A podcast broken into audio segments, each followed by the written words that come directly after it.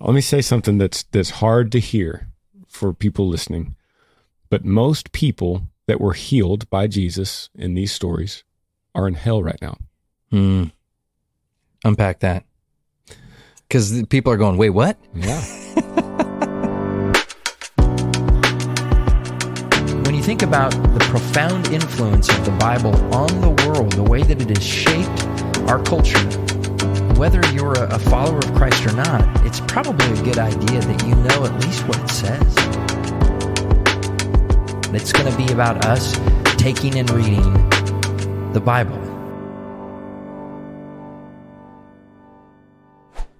All right. All right, welcome back to the Take and Read podcast. We got Granger Smith back. You're like you're you're a mythical creature sometimes. but Uh. so glad to have you back in the studio. Me too. I'm glad to Um, be back. Yeah, so it's it's super fun to be here.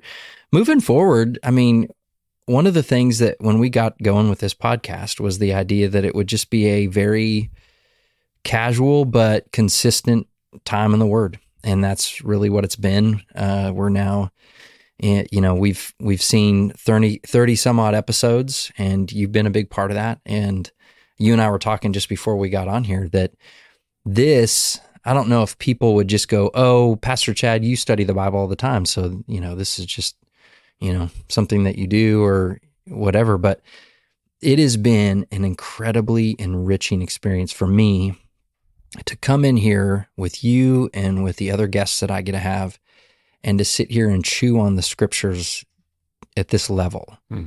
Like I will say, I've never meditated on the word of God to this kind of depth like I have Hmm. through this process. And it's just week after week taking a little bit of the scripture. So, uh, it's been a treat. And I'm super glad that you pushed me to do this because I wouldn't have done it because I would have thought, no, other people podcast. I don't. I listen to podcasts, but I don't. I'm not a podcaster, and so I'm super grateful for you, and super grateful for the friendship that we've gotten to experience now over a year, Man, I'm grateful for year you. and a half. I could echo those same words.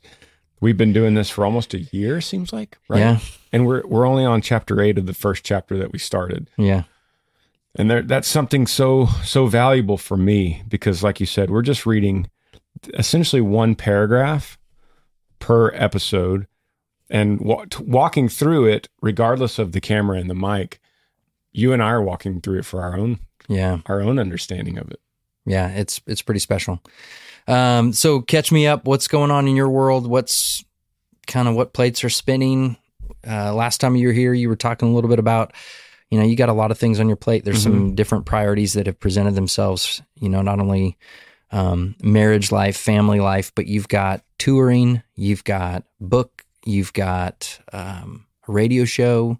So, yeah, what all? What does Yeah, the world so- look like for you? So I'm not great at multitasking like my wife is. Okay. I have to prioritize, and or it, I don't know if I say I have to prioritize more than I have no choice. That's just what my brain does. It just prioritizes one Hmm. project, and I'm only speaking in career terms. Um, I'm not saying I prioritize over family, Right. but the book right now is number one uh, on, in the career side. So I focus on the book. Um, if I'm not writing or reading passages from the book, I'm uh, thinking about it while Right. I'm doing other things. And wh- what does that look like for you? else is secondary. Like, is Um, it a one day a week you just kind of block out a bunch of time and work on it? Is it every day you're trying to? Every day I'll work a little bit on it, okay, and then I block out days of the week where I work only on it. gotcha. And I've written 11 chapters of 12. And the 12th, it will be the most difficult because I have to wrap up the, all the ideas Right. of the first 11. And I have to go back and read. So it's essentially reading a book to find the loose ends that I need to then tie together in chapter Oh, 12 with, with the gospel narrative at the center of it. Now, do you have somebody who's kind of coaching you on how to write a book? Because like just to sit down and go, okay, I'm gonna Yeah. open up a Word doc and I'm gonna start typing a story. Yeah, so there. th- I mean, that's a great question because that's that's why I waited so long to write it to begin with. Because I a blank page is terrifying to me. Mm. Like, where do you start? Where do you finish? Yeah. So I got hooked up with this literary agent, Okay. and they're in, out of Austin, and they said, "Okay, here's here's what we do. We build a proposal and an outline. We pitch the proposal and the outline to publishers. Once we get a deal, then you write it." And I was like, I could work with that because there's a now I have a step by step process. Yeah. I'm following a proposal. I don't have to follow it perfectly, but it's an outline. So I met with a, a pastor. His name is Ryan, and he's at River Rock Church in Austin. Mhm. And he has worked with that agency before because it's, you know, this is a Christian based book. We signed with HarperCollins, Christian based publisher. So Ryan's a pastor, and we we met for coffee three times for three hours each in Georgetown. And he just sat there and asked me questions. Hmm. And we talked and he asked questions about my story and who I was and and what I believed. And I just talked and he typed. Hmm. Then th- with that, he came up with nine prompts. Hmm. And he said, Here's nine prompts. Answer these in a thousand words or less. So it was like, Tell me the story of your rebirth. Tell me the story of your son Maverick. Tell me the accident with River. Tell me who you were before the accident. Nine times I answered these prompts. Then he came back with that information and created a 12 chapter outline saying chapter one's about this, chapter two's about this, Hmm. chapter three's about this. And I was like, great. Now my brain could wrap around that. So then when it was time to start writing, I know what chapter one, I know what the subject is. Yeah. And the rest of the information I just manifest out of my So you had a a guide, someone who's like, Yes. I'm not going to write the book for you, but I'm going to give you a structure Mhm. that's going to help your creative juices flow. Yes, and it Wow, tremendously awesome. helped. So I was able to really go quickly through through the writing, and each chapter's three to four thousand words. So I was able to just go, okay, I know where I'm going in the next chapter, so I'll try to get there from this this point of view. Okay, Help me understand how many were like how many pages is a thousand words I have type no double idea. space? You just I have no idea. okay. That that's just what they the the publisher said. Shoot for three to four thousand words per chapter. Hmm. And so sometimes I would end up with fifteen hundred words and think, "Gosh, I think I've written everything about this topic." But then that forced me to really dig and go, "What else is in here? Hmm. What else matters to this?" And this has got to be different than when you're writing a history paper in college. Yeah. Right. When they're like 12 pages, double spaced, you know, Times New Roman, you're like, okay, what else can I fill in here to get to my Yeah. 12 pages? This is different. This is Yeah. your story. Yeah, And so- sometimes I'm at forty two hundred words, and I'm thinking, I gotta slow down a little. This is Okay. getting to be too much. Yeah. Yeah. oh, that's cool. So, what is the kind of target for you? When would you want a book to be on a shelf? They want fall of 2023. Okay. It takes one year to to get everything together, to promote, to to find the space for it. So I need to be finished by September with the edited draft. So the good thing about it is I'm going to write the first draft, and I'm hopefully going to finish next week. Then it goes to the editor at HarperCollins. He takes it, fixes the grammatical errors, Mhm. put the commas in the other place. Maybe, hey, let's swap these two paragraphs to lead better. That's what he does. Okay. He did, he's and he's done all kinds of books, like all the way back to Wild at Heart. No He kidding. edited Oh, Wild at wow. Heart.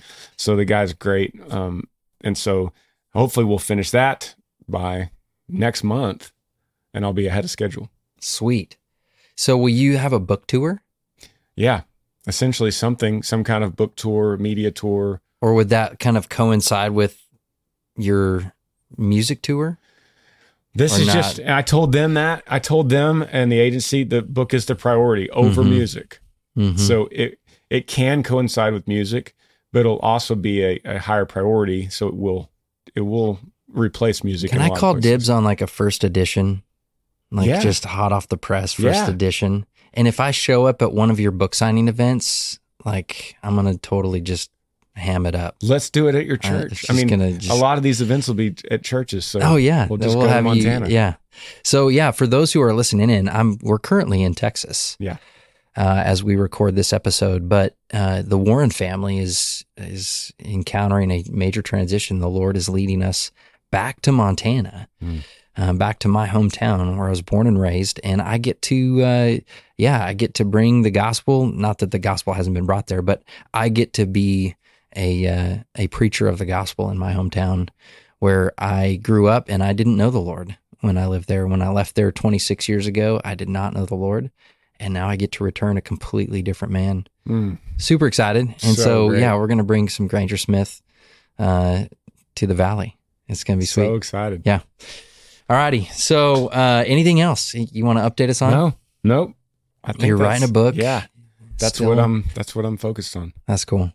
And so, in terms of the heavy writing load, is that is the end in sight if you've got one chapter left? Yeah, I'm- I'm about 1,400 words in on the last chapter.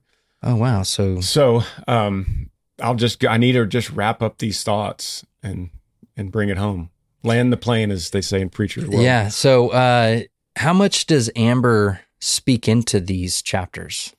she is. She hasn't read it yet, and because I get nervous, she's always the first one to critique anything I do. so I, she keeps asking, "When do I get to read it?" So I, I say, "At the end of this week, I'm going to give it to you." Okay. And I want her to see it and go, "That's not exactly the way that conversation went down." Mm, Because I because I could remember it a different way. yeah. And so then she'll come in and go, "No, you you said this." Oh yeah. So I'm I need that from her. Yeah. That's awesome. Well, we came here to take and read the Word of God. So we're going to do just that. Uh, to remind ourselves, we are in the middle of the Gospel of Mark. We're in Mark chapter 8. And these these chapter markers, uh, they're simply put there later. Uh, these Mhm. weren't a part of the original text, but they help kind of organize and help us locate things. And so uh, here we are in the middle, and we're we're reaching kind of the climax of the Gospel of Mark, where you know this the famous confession of Peter occurs. And we're not quite there yet. That's an interesting point you made that a lot of people might not quite realize is that these these chapter markers and the codex of the numbers of the verses was put in later. Mark didn't do that. Right.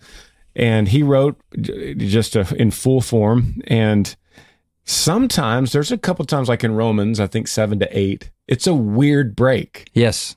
Yeah. and so you can't look at it as if the author did that on purpose so sometimes you have to read through to the next chapter to see where it's going For sure. it could leave you mid-thought Yeah. And we'll even, I mean, you and I are looking at physical Bibles that have uh, section headings. mm-hmm. Those are put there by editors, Mhm. translators. Uh, they're the ones breaking up the paragraphs and things like that. And so we recognize that originally none of that stuff would have existed. and it doesn't corrupt it if that's what you're thinking Right. this is done by a team of scholars a long long time ago that that made these breaks and these paragraphs. So it's not a bad thing. It's not corrupt. It helps us. Yeah. and the code i said i believe this is the first codex in the history of books. Yeah, and it's a way to navigate so you can not only find where you are and where you've been, but it also helps you reference it with Mm. other people so they can go, okay, so we're in the same spot Yeah. as we look at a text and uh, evaluate it. So yes it's put there, um, and but however, one of the things that we note historically is that with 16 chapters in Mark, the way that it was separated, and in the middle of the eighth chapter, we have kind of this high point.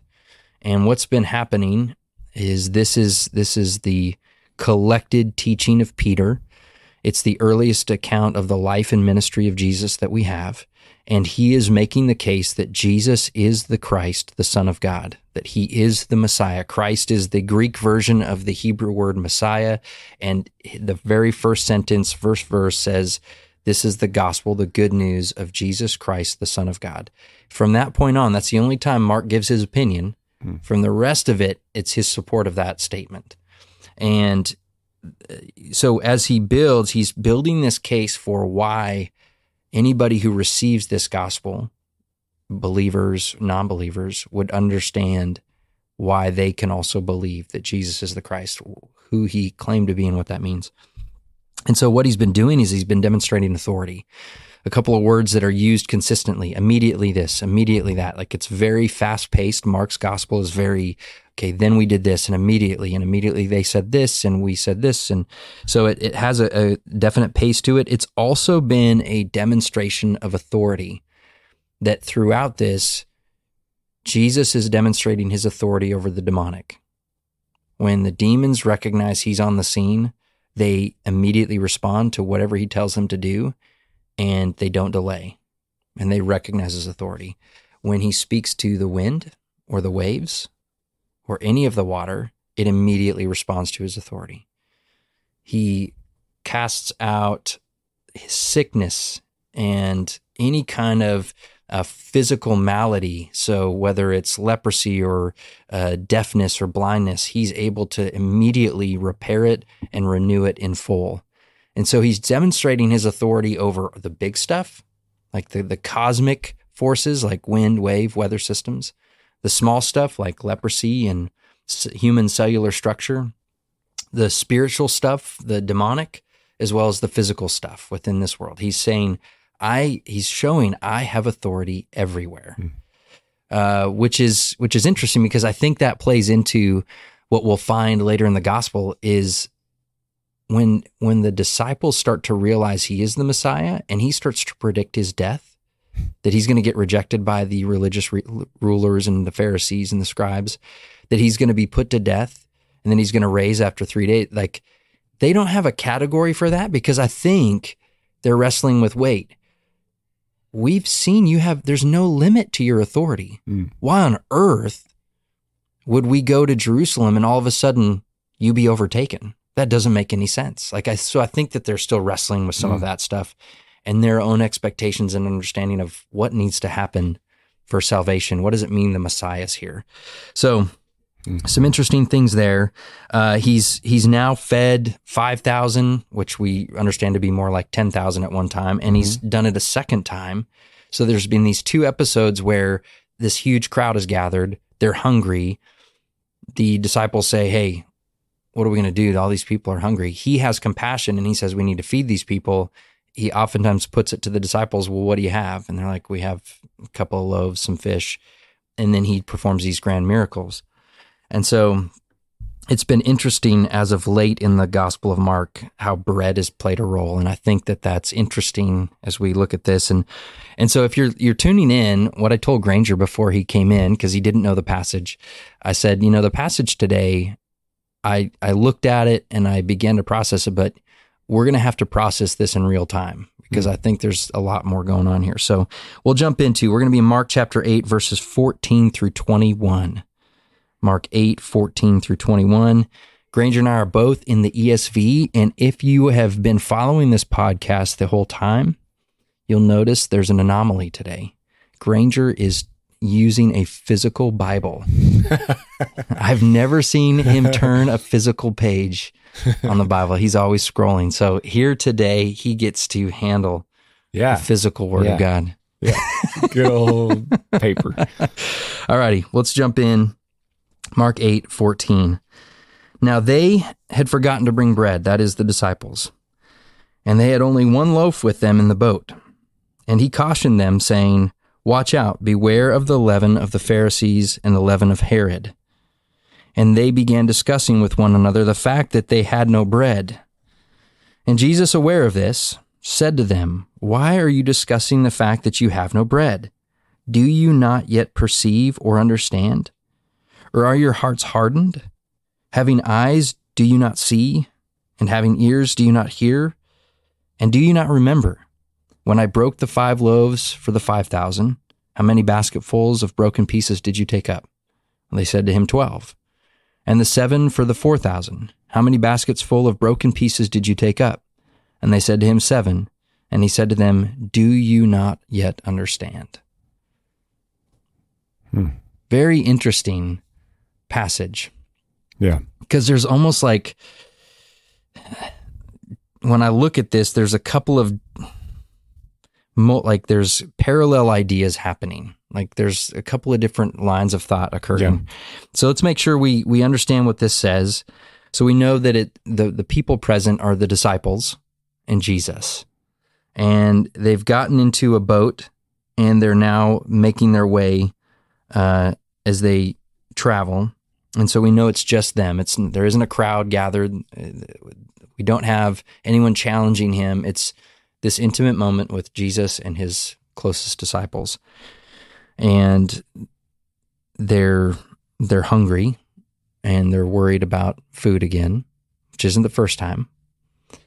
And uh, yeah, anything else that we need to note about this scene that would be important? Yeah, we've said this before on this podcast, but we we all believe that Mark got this information firsthand from Peter. Right. So if you're wondering how did Mark know this, well, he's getting it uh, from Peter, who was there, and he was one of these disciples. And then we we assume that it went something like this on the boat. Hey man, did you get the bread? Yeah. No man, you were supposed to get the bread. Well, how are we going to eat? No man, I mean, man, this, you do this to me all the time. You forget the food. I tell, I remind you, and they are uh, forgetting. yes, and this is like right after the feeding of the four thousand, where they have uh, seven baskets left over. yeah, And it says, now they had forgotten to bring bread. Hmm. Yet again, like, did you get it? No, I didn't get it. I thought you got it. No, how are we going to? And so now they're sitting there worried about eating enough bread. And so they're they're making their way. Bread is a theme here, which I think is very fascinating. He ma- makes this comment um, after they've realized they only have one loaf of bread with them, which apparently isn't enough provision for all of them. And he cautioned them, saying, Watch out, beware of the leaven of the Pharisees and the leaven of Herod, which leaven has to do with bread making. Hmm. So it's a yeast that would, you know, and, and some things that we understand about the nature of leaven and the, the way that it's used as a metaphor in the New Testament is sometimes it's, you know, it's the it's the way that it reproduces and spreads and infiltrates everything. When leaven is in something, it then multiplies and spreads throughout and occupies and, and there's no no extent to which it can't go within that product, right? So when you add it, you have to add just a little bit.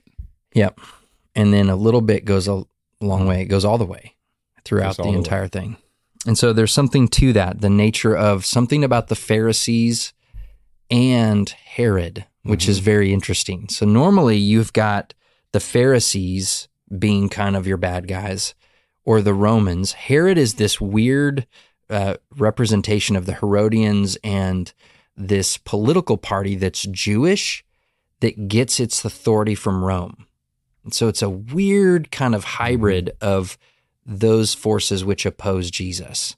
But in, in this case, you've got the Pharisees and Herod w- would all be re- parties that are opposed to Christ. And he's warning his disciples beware of this opposition because it's like leaven and it can spread. Mm-hmm. Which is interesting because we also see that analogy with the kingdom of God. Yes, that it starts small, Mm-hmm. Like a mustard seed, and then becomes the largest shrub in the garden. Mm. Um, so yeah, it's that that's an interesting component here. Uh, what else do you think? Um, I th- there's something interesting th- that doesn't Im- initially come out, but there's some language here that's used that is not the first time we've heard this kind of language. So when he says, um, at the end of 17, do you not yet perceive or understand? Are your hearts hardened? Having eyes, do you not see? And having ears, do you not hear? And do you not remember? That kind of echoes back like in, in Mark 4, when he starts to teach parables, he says in verse 12, they may indeed see but not perceive. They may indeed hear but not understand, lest they should turn and be forgiven. Hmm. Uh, and he says, and he said to them, Do you not understand the parables? And so he's talking about the Pharisees and those outside of the kingdom not having ears to hear, eyes to see, or the ability to understand. And now he's saying this of them, Hmm. which is interesting. And he's And he said it on the boat too to them. he said it on the boat And privately. anytime Jesus asks a question, he always knows the answer. That's not what it is. It's it's always rhetorical and it's always for teaching. Yeah, It's not because he's honestly looking for an answer. right. He's not in the dark. Yeah, yeah, right. like man i wonder And so here's what I, I want to do with you right now. We've got to take all these components and we, we've we've understood so far what's what's happening.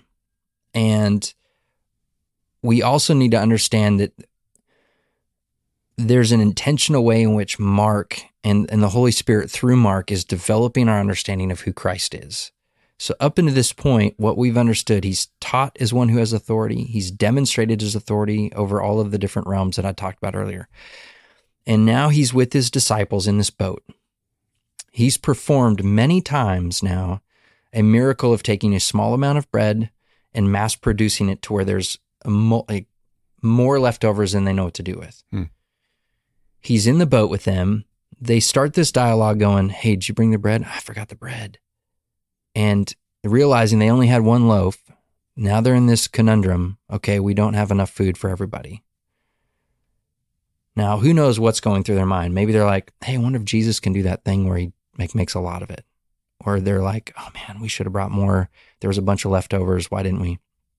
He even references the two times that mm-hmm. he's he's brought out this miracle of prov- provision. He then brings up this idea of Pharisees and Herod, and he uses an element that's in bread. He says leaven. Here's here's a an element that goes into bread making, and you have to be careful because a little leaven leavens the whole loaf. And be careful of the leaven of the Pharisees and Herod, these two parties that are in opposition to Christ and the kingdom of Mhm. God. So beware of this. And they're like, we were just talking about the loaf of bread here. Like they had Mm. to be going, what is he talking about? Mm. And so then he starts to talk to them about, do you not yet perceive? Do you not understand? Don't you see what's been going on here? And he relates that to the five loaves and the feeding of the 5,000, then the feeding of the 4,000, and that he was able to produce from very little, very much. And they don't understand. What is it they don't understand? If Jesus could wrap this up in a one five letter word, it's trust. Yeah. It's trust. Do you not yet trust me? No one, it sounds like no one in the boat said, We're good. We're with we're with the Messiah. Don't worry about food. As long as we're with him, he's our bread. Mm-hmm. And although it's not in this gospel, we see that in John 6, where he Yeah. told them that many times. There is so much to this passage that we could go, we can go super deep. I'm going to show you what I read this morning uh, in Proverbs 21. 21 1, it says, The king's heart is a stream of water in the hand of the Mhm. Lord. He turns it wherever he will. So, what's interesting about Jesus saying, Are your hearts hardened? Knowing that Jesus is God and Jesus has their hearts in his hand and he can turn them. We know from, from Moses that he could harden Pharaoh's heart, that he could open our hearts. David says, Open, enlarge my heart. Mm-hmm. So Jesus has the power to manipulate their heart in any direction. But but I think he asked them this question because we need to always separate our minds and our hearts. And we need to know, we need to think with our minds and, and the renewal of our minds and recognize my heart is hardening. Mm-hmm. Why? Because I'm letting this leaven of, the, of this idea of this world infiltrate through my bread. And I could feel my heart hardening. So then we turn like David and we say, God, enlarge my heart. It's hardening. And Jesus is, is in a way saying, Are you recognizing with your mind that your heart is hard? And he's telling through the scripture us that we have to recognize what position is our heart in at the time because it could change day by day. And I think that there is a there's something to understand about the relationship between here they are in the boat, they realize they don't have bread, and they're they've just recognized we have one loaf. Jesus says, "Beware of the leaven of the Pharisees and of Herod." Mm-hmm. They're like, "We don't know what that's about." They go back to the fact that they don't have enough bread. They're like, "Look, we don't have." Right? Uh, Mhm. It says, and Yep. they began discussing with one another the fact that they have no bread.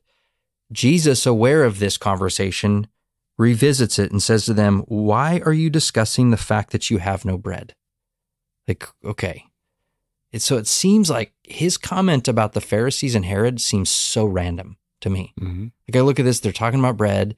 He it's there.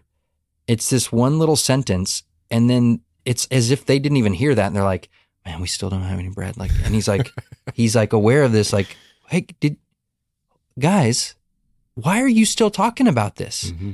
And then rather than like explain the Pharisee thing and the leaven thing, he's like, "Don't you guys have eyes to see and ears to hear? Don't you understand?"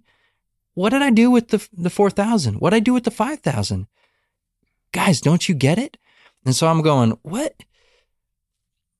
Trust is what he's getting at. So what threatens trust? And it's fear. Hmm. So what is it here that they're going, oh, we don't have enough. Uh oh. And he's like, be careful of the leaven of the Pharisees and Herod. Well, what is it that they they don't trust in the kingdom. They don't see the kingdom because they're trying to, out of fear, preserve their own sense of uh, meaning, uh, value, authority, power, but they're afraid. Mm-hmm. So fear drives Herod and the Pharisees. Yes. Fear of loss Yes. and not, and so he, I think there's a connection between them having this fear of, oh no, we don't have enough bread. Yes. What could that fear drive them to do? It is that leaven. Mhm. It's fear, just like the Pharisees and Herod have, that when you have a fear, that's going to drive you to not trust me and try to figure out your own provision, your own um, Yes. need. And so he's like, Don't you get it? Why are you guys still talking about bread? Mm. Don't you know I provided? I provided back then and then, and I'll continue to provide for you. Don't you guys see like what we're talking about here? Don't be tempted by fear of the immediate Mm-hmm. or the temporal th- that may cause you to not trust me. The result of that fear is control. Yeah. I need control to mitigate the fear. yeah. What Jesus is asking for is surrender. Yep. Surrender your control. I am a sovereign God. I will take care of your Yeah. all your provisions. We still deal with this today. Yeah. This I love the fact that the, the disciples always remind us of ourselves. hmm I need to control this. I need to, con-. and pe- people on my podcast will always say things like, "Of course I'm going to pray, but I, I need to figure this out." Yeah. It's like it's like prayer is always the last thing, hmm and that's the same story here. We know that you know you're God and you're going to take care of us, but how how are we going to eat? And they're still not surrendering. Yeah. And it's the reason why they're in the pickle that they're in is because of their own failure, right? Mm-hmm. They forgot to bring bread. So it's their fault. And so the tendency is to go, man, I messed up. It's my fault. Maybe I don't expect God to bail me out this time. Or he shouldn't have to, right? Yeah. There, there's this American ideology that says I should be able to take care of myself. And so uh, for whatever reason, they're not trusting and there's maybe fear entering the picture. So I think that what we standing back, I look at this go, I think the big words are trust versus fear. And if you give way to fear, that's the leaven that will cause you to either wholesale reject Christ because you don't believe he can or he, he's worthy or whatever. Or maybe it's just that you just slightly distrust him Hmm. and you're going to just always kind of lean on your own understanding, your own ability to provide. And we all know what that road looks like because we're not sovereign, we're not powerful, Hmm. we're finite, forgetful, limited beings. Yes. And yet he's saying, I got you. And every time it's going to look like even though you you got yourself into this situation, you got yourself into this pickle, you still have to trust me. That Yeah. I'm that kind of God that will get you out of your own mess. Yeah. Yeah. It- what's so great about this is that after they saw the feeding of the 5,000, they still didn't trust. Mm-hmm. That's great for us. That's great news for us because if they had all trusted, most of the 5,000 left after that Mhm. after that feeding. We see that in John. If if they had all believed because of the of the multiplication of the bread, the miracle, then we 2000 years later can go must be nice. They believe because they saw it. We don't get to see it on this earth. Yeah. luckily it's a blessing that they didn't believe so that we can go there's more to it than the miracle. Mhm. jesus didn't come here to this earth to multiply bread and to heal and to cast out demons that was an outcropping of his nature but Mhm. that's not why he came so we can't think must be nice they got to see all the miracles we don't see it Mhm. jesus is saying it's not about seeing the miracles hmm Yeah, and he tells Thomas in John 20, which is what I read this morning, you have you have believed because you've seen. Blessed are those who believe that don't see. Hmm. And that is a great comfort to you and great me comfort because true, we will see miracles every day if we keep our eyes open. Mhm. The God of the universe shows up in miraculous ways. But these profound, large scale miracles, we don't see those as frequently. And yet we're called to believe and trust in the word. And Jesus even prays for in John 17, he says, Blessed are those who will believe in me because of your word. That's us. That's you and me. We're believing because of the word of the apostles and what they were witnesses to, and they bear witness and give testimony. And so we trust based on their testimony. And he says, We are blessed for that. Hmm. Blessed are those who believe and don't see. Man, that's a good word. Let me say something that's that's hard to hear for people listening. But most people that were healed by Jesus in these stories are in hell right now. Hmm. Unpack that. Because people are going, wait, what? Yeah. we know statistically, it, however however many people he healed or however many demons he cast out or however many people witnessed firsthand a miracle were not believers by the end of the story. Meaning they never saw the kingdom of God. Meaning for us, there's more to it than Mhm. seeing and believing. Yeah. Even if this this this wandering Jewish rabbi walks by and touches you and heals leprosy, Mm-hmm. even if it's that, that's not what it takes for you to be a believer. Yeah. That's amazing and terrifying. Yeah. That there are those that simply like the stuff of God, Yes. the stuff they got from him. They may not have been totally interested in him. And that that's a good challenge for us today that how often do we approach the Lord and we just want the stuff that he can do for us, but we're not all that interested in him. Yeah. Yeah. Man, that's challenging. There's some incredible stuff here today. And I'm just so grateful I get to process it with you. this is good. It's super helpful. I am a verbal processor, so this Yeah, is super helpful yeah. for me. Um, so if you were to kind of walk away, one takeaway where you say, okay, Granger Smith, Chad Warren, followers of Christ, how does this word inform the way we live our lives today? Well, um, you know, selfishly, I wish we could jump ahead to uh, two more paragraphs here. We could hear what Peter says about this. That's for two episodes later, um, because it, it and this is encouraging for anyone reading because there is a resolution to this. You just have to keep reading a little bit further in chapter eight, and Peter will say it, and Jesus Mhm. will acknowledge what Peter says. Um, but for this, oh gosh, we walk away um, with with some serious questions that our mind needs to evaluate in our heart, Hmm.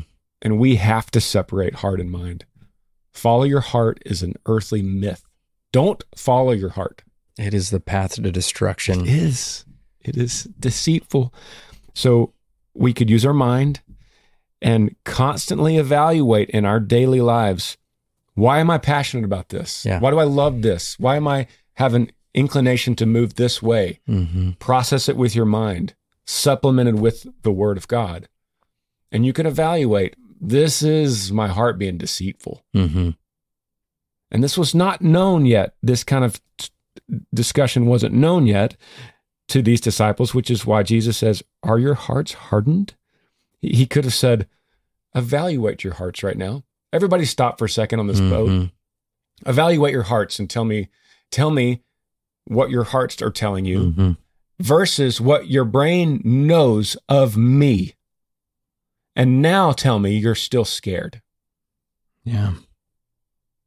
Same with us today. Yeah. I think you draw out a, a, a really important point about the heart being the the seat of emotions in the Mhm. ancient world. And that that here there is a definite connection that Jesus identifies with the the the bickering over bread that they're doing and their lack thereof and that that's a it reveals a heart issue Hmm. and it's a heart of trust and possibly fear and that somehow that's related to the same opposition that's the leaven that is true of the Pharisees and Herod those will stand opposed to Christ. It will come out of a an emotional seat. It'll be a, a heart issue.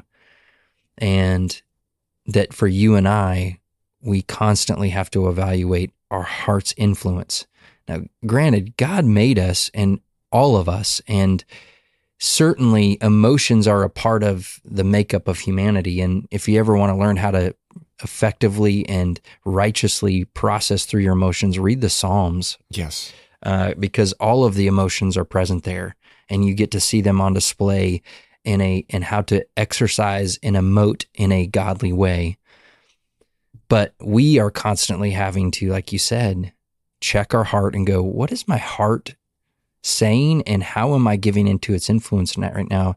In light of what I know to be true, what's been revealed by God in His Word, and that's a daily, every day, because we'll constantly feel fear whether it has to do with our identity, uh, our future, um, our financial situation, uh, our health. Like there's plenty of things in this broken world that can induce fear. Mm. And our hearts will go, I've got to find something more immediate to trust. But we don't necessarily go to the Lord to trust Yes. first. And so we'll go to other stuff.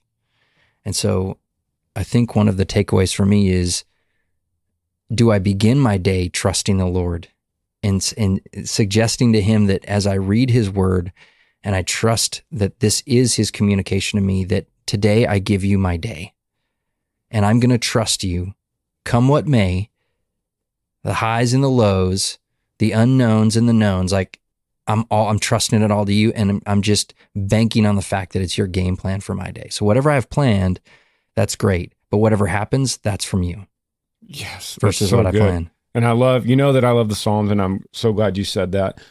I was meditating through the Psalms this morning, and it's so interesting. For instance, this morning I saw um, David say, "Depart me, depart from me, you workers of evil." And I just, I always think, wow, Jesus quoted so much from the Psalms, Mhm. and so little from the Word of God in the Mosaic times Mm-hmm. which is interesting. Jesus chose to quote the heart of a man because he was man in the flesh to show us the heart of a man instead of quoting back from Moses, or- Genesis mhm. the words of God. Yeah. He quoted, Here's my position of my heart today as a man. And I would recommend for anyone in their daily prayer to pray for their own heart Mhm. every single time they pray That's a good word. pray for your own heart. And you find that in that position in the Psalms. Mm. God, open my heart. Don't let it be hardened. hmm Don't let this leaven spread through me of this world, because the Pharisees and Herod of the, of the time is now the world to us. hmm News media, social media, government, uh, wars. and you Um, think about they're pumping fear yes, it's all, the time. Either you don't have enough, and so you need to buy more stuff, yes, or Yeah. there's all there's so much danger lurking everywhere that you need their protection. yes.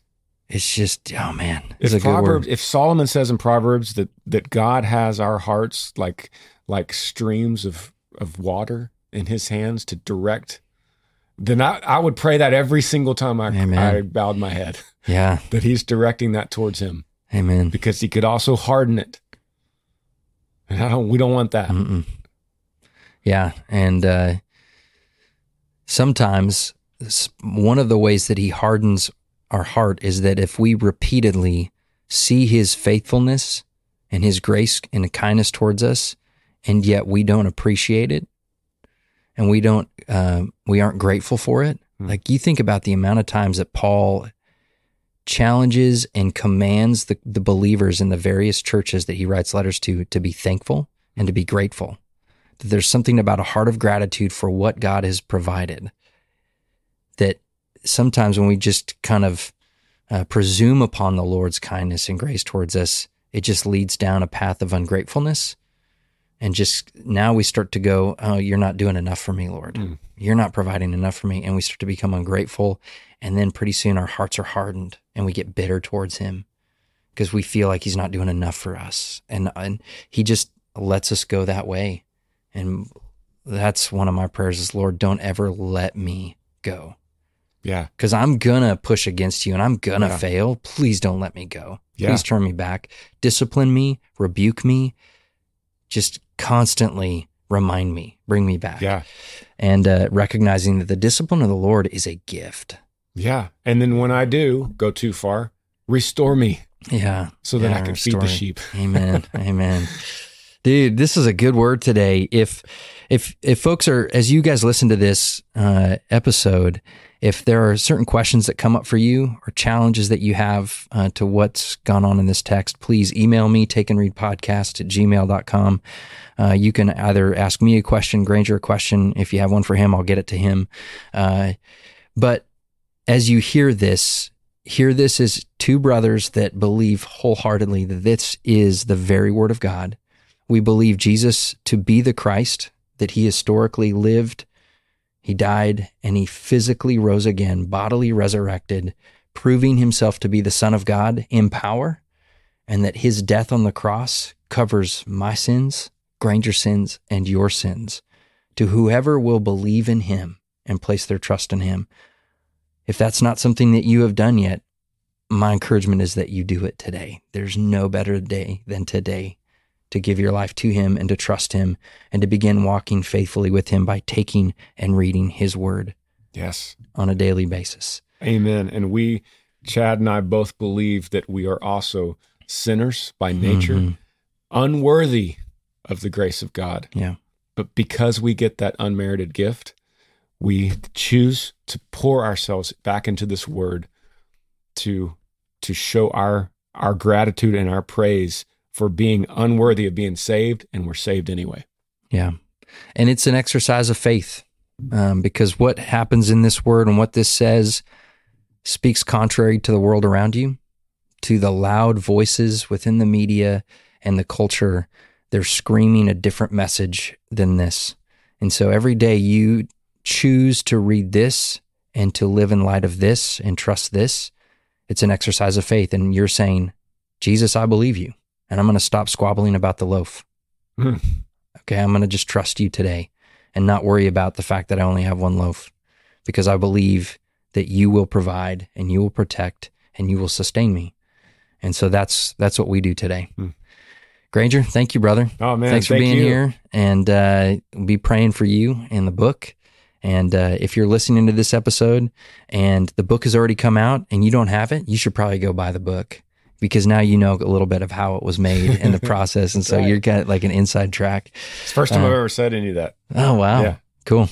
Uh, well, thanks for being here, brother. Man, thank and you. uh, look forward to having you on again. And as we head to Montana, uh, we get to explore new ways to do this. And Love so it. you'll get to see different ways in which Granger and I get to interact. But sometimes I'll be in his studio recording this podcast. Sometimes we'll be via, you know, two locations or whatever, split screen. But looking forward to it because yeah, you guys don't know this, but he has been a a constant instigator of this podcast happening and a constant supporter of this podcast. And so I'm super grateful for your support um, and the way that you continue to help me develop this and that we get to share the word of God. Well, I, I love it. I, I love you, and I believe in this podcast. Amen. Yeah. Well, thank you. And for those of you tuning in, now you need to go take and read the word of God. Blessings.